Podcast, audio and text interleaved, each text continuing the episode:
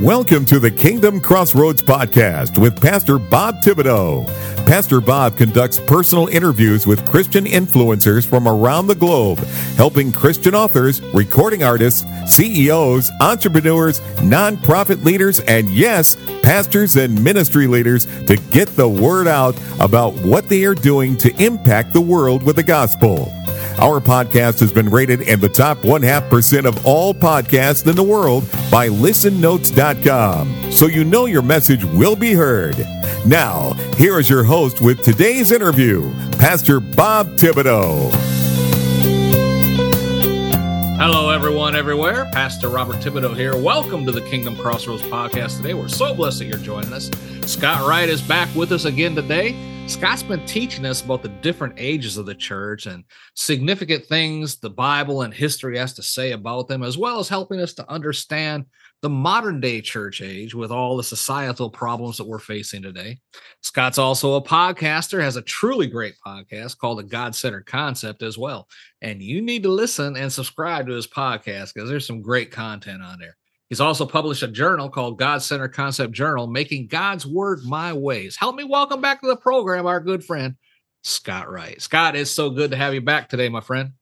How are you doing, Bob? Hey, great to be here and ready for a great discussion as always. Amen. Well, last time we talked about the declarations of Jesus, but you mentioned something last time, and I wanted to get you back on here to go into detail about it. That's the 7-step process is outlined in the book of Revelation. Amen. So first, let's discuss what is the 7-step process. Well, if we go look at Revelation chapter 3, and we really actually start with verse 14, and we go all the way through 22, we know that that's describing the church of Laodicea, which most of us believe is the last stage of the church, is what that's describing. Right. It was obviously, technically, it was a church over in Asia Minor during the time that John was basically ostracized on the island of Patmos and had basically been removed from society because they were tired of him preaching the gospel.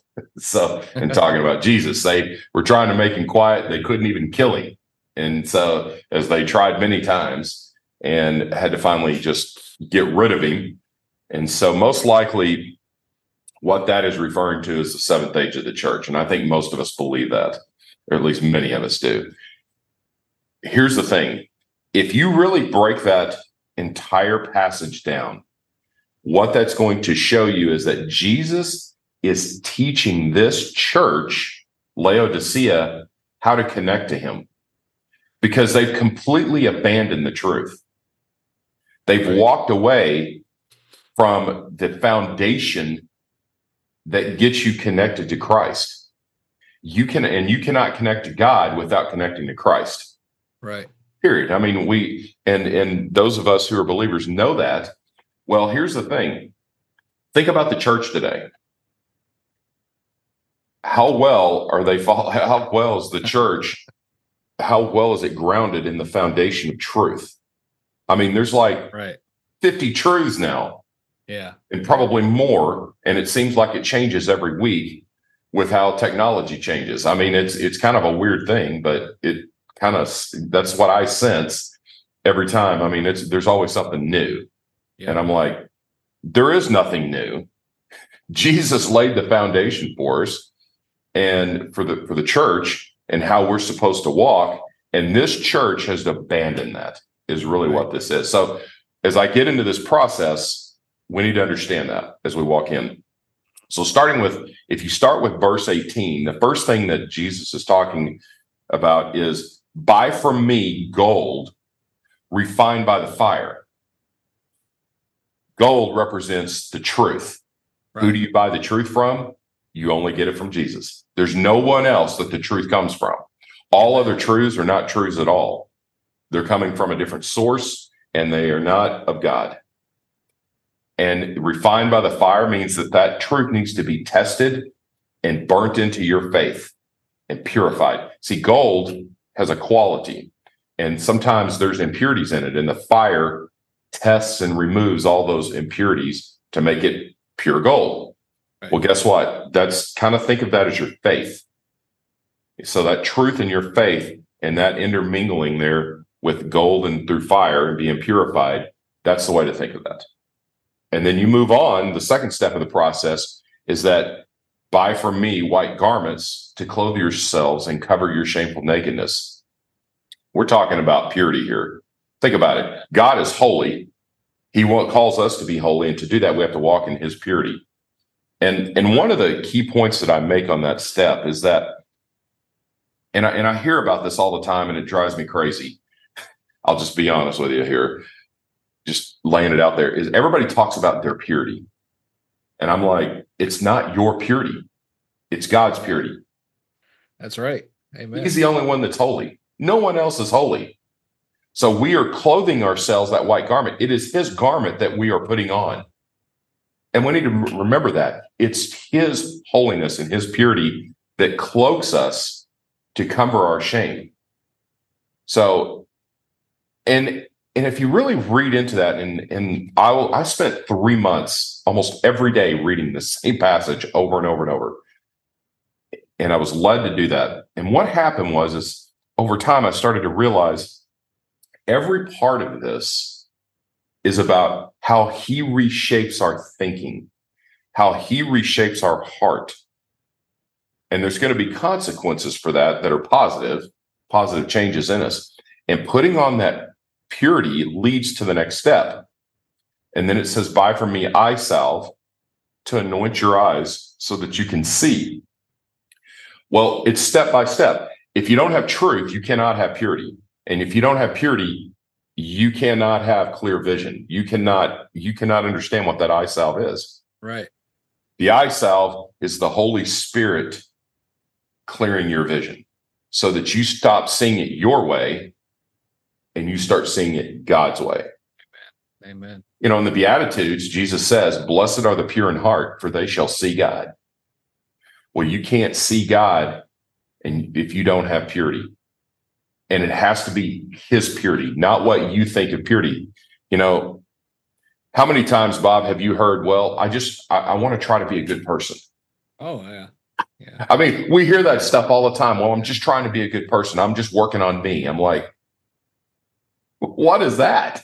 It's what I want to say, and I don't say that. I just listen. But there's no such thing. You cannot change the evilness of our flesh. We can't change that.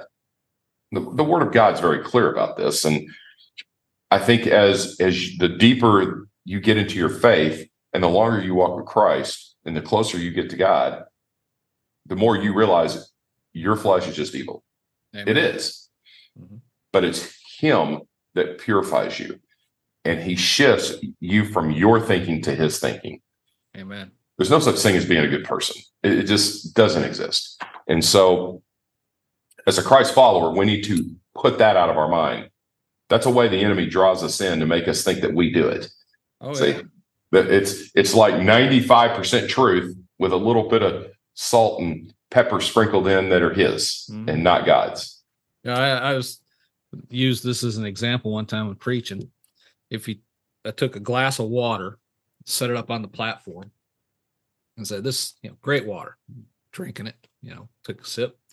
I said, but one drop of arsenic can turn this bad. And I just took a food dropper with a thing of blue dye, put one drop of blue dye in there, and then continued walking around, just didn't shake it, didn't stir it, didn't do anything, right? And just walked around, continued preaching for about 3-4 minutes, turn around, and that whole glass of water was blue, right? I said, no, anybody want a drink? It's the same water, it's food dye, so it's not going to hurt you. But here, you can take a drink if you want to. Nobody would take a drink. Yeah. And I said, that's what one drop of impurity will do to your soul. I said, this is what Jesus sees. Yes, it is. In your eye, this water is just as good as it was before, but nobody wants to drink it. And I said, that's what one drop of impurity in your soul looks like to Jesus. Everything else is pure in our mind. Well, we're good to go, except for, that one thing. But that's what makes it look like it. Exactly. And so, and as you work through those first 3 steps, as we were just talking about, It's exactly what you said. That purity comes from him. And as that shifts, the Holy Spirit clears your vision to see it the way God sees it. And he teaches you to see it that way. And as you do, the next step of this process is basically twofold. It is ridding yourself that through rebuke of what is wrong in your heart. But also, Jesus gives you what he does want you to do. He starts making that change. And this is probably, I would say, this is where most people fall off, is when we get to the rebuke and correction phase. That rebuke and correction, as God works that out in you, it's a process. It does not come overnight. See, so often we acknowledge, okay, which is the first kind of inkling of all of this. When we acknowledge that we have sinned, there's a momentary release. And the weight of that is off of us. But what we have to realize is there's more to it than that. It's not just a one moment situation, but God also, with that release, what he's done is he's opened your spirit. He's opened in your heart so that he can fill it. But you don't fill that overnight. You have to be open to his rebuke and his correction. So rebuke, I always say, is getting rid of the negative, and correction is putting in the positive. It's really about discipline. And the really way to think of discipline is structure. God is structuring you. He's restructuring your life. He's restructuring your thinking so he can restructure your life is the best way to think about it. Yeah. You know, Romans 12:1 and 12:2 is a perfect depiction of all this. And especially verse 2 is all about reshaping your thinking and changing your thinking into his will, understanding his good, pleasing, and perfect will. So I challenge you readers, really memorize Romans chapter 12, verses 1 and 2, man, because they are such important statements that Paul makes as to what our Christian walk, what it really involves. So anyway, after you get that correction, that rebuke and the correction, then the next step after that, and this is the fifth step, is repentance. Now, repentance has two pieces here. It says zeal, if you read it, or strong eagerness is another way to think of it, or strong passion, and a kind of a fire. And then also you have an automatic repentance. And what happens is as you get through that rebuke and correction and you get it structured correctly and you start walking, you realize it's like, there's this automatic hunger that's coming from the Holy Spirit that you just want more of God. Amen. And it automatically and naturally leads you to repent. Yeah. Repent should be natural. And it's really from the process of doing all the other stuff. It's really, you follow the process to that point. Repentance will just naturally happen. Once you fully repent, that's when you start hearing God's voice, because then you get to Revelation chapter 3, verse 20, and the one that's probably spoke of the most, behold, I stand at the door and knock. Anyone who answers the door, I will come in, and I will dine with him and he with me. Well, there's this whole process of hearing the knock, and it's really hearing his voice.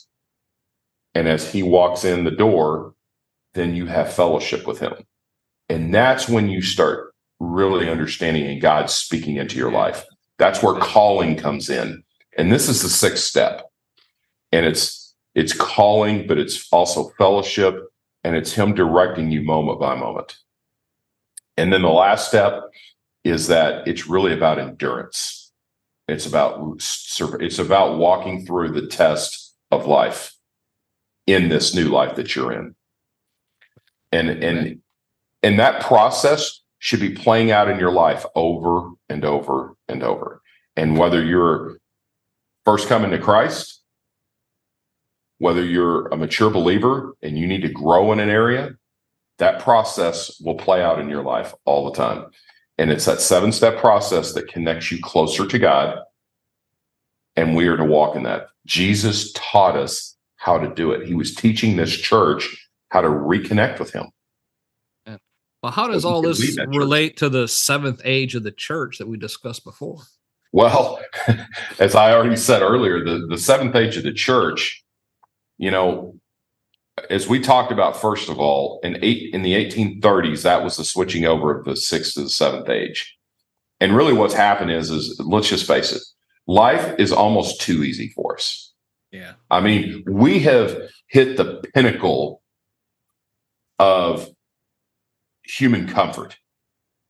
I mean, we've gone about as far as we can go. I mean, I guess we could go a little further, and especially in the civilized world, I'll say, not talking about in some countries where they're not civilized, you know, they haven't had all the technology and civilization, but we have went about as far as we can go in human ingenuity.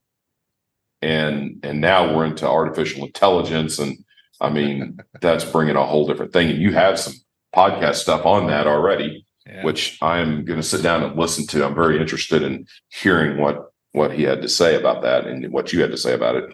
But here's the thing. In this day and age, we're living in the age of opulence. We're living it's a lazy church. Yeah. I mean, and it's not just church, it's society in general. We're lazy. I mean, you know, I like to say it this way. We're a bunch of Burger King babies. We all want it our way. Yeah. You know, we want our comforts. And what's happened is, and this is just happens naturally when you get too comfortable, is that we lose the idea of what true love is. God is love. And God being love, he equates love with faith. We have learned to equate love with comfort. And that is a deception. And this church is deceived. And look at all the comforts of life. You have everything at your fingertips.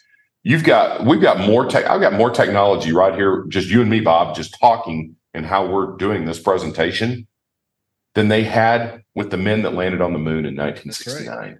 That's right. Yeah, I mean, that was a ship that landed on the moon, and we have more technology that we're using right now between you and me. Exactly. I mean, it's everything's easy. It really is. And so when you think about that, what is that naturally going to do? It's going to make people be lazy. Well, that creates a whole nother set of issues. And what Jesus is doing is he's talking to a very complacent church that has got complacent. And as you continue to get more comfortable and more complacent, eventually you start abandoning the foundation.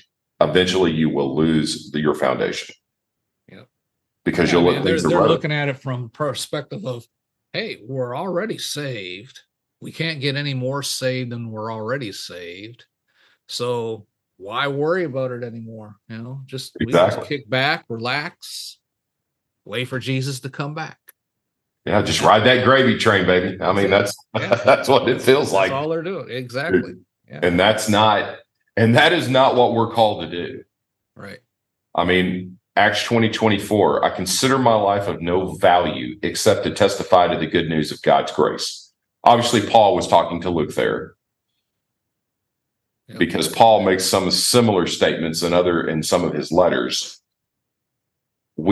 Jesus himself, Luke 14, you know, if you don't hate your mother, your brother, your father, your sister, your wife, your child, even your own life, you're not worthy to be my disciple. Deny yourself, take up your cross and follow me. That, you know, the cross is not comfortable. I tell people that. The cross is not comfortable. There's nothing comfortable about the cross. Jesus did not live a comfortable life.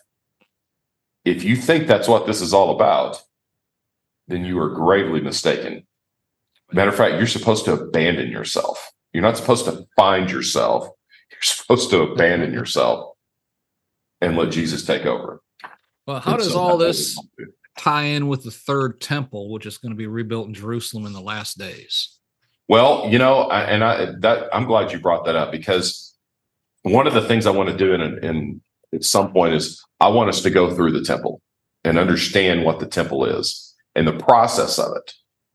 So again, I did a full study on the temple and learn what that all entails. And the thing is, is that this third building of the temple is really a switch from the age of the Gentile to basically ending the age of the Gentile. It'll be the signal that it's over. And the age of the Gentile is the age 7 ages of the church. And so now that's changed. And obviously what's going to happen during the process after that temple is rebuilt is that we're going to have someone stand in that temple, the place where God had shined his Shekinah presence, and claim himself to be God. It's almost like a shift from when Constantine was baptized. Yeah. Here was a guy that everybody thought was the man, the God, and he was saying, even I, the one you think of as a God, has to be baptized to be saved. I mean, that was the moment. That was the culminating moment of switching the second to the third age of the church. It was also a defining moment in the church. Well, guess what? This temple is just the opposite. Mm-hmm. Here's a guy saying, I can stand in God's temple and claim myself to be God. Now, he's going to get what he's got coming to him because he's going to mock God, and you don't get to get away with that. That is a, you know, that's, he's going to be smited by the mighty smiter, as they said in Almighty Bruce. You know, smite me, Almighty Smiter, and all that stuff. He went on. Well, that's what's going to happen to the guy that does that, that stands in that temple and says those things. So that temple has a lot of significance. And for us to really understand, to truly understand what's going on in the book of Revelation, we really need to study the ancient Hebrew culture, because so much of that culture teaches us what's going on.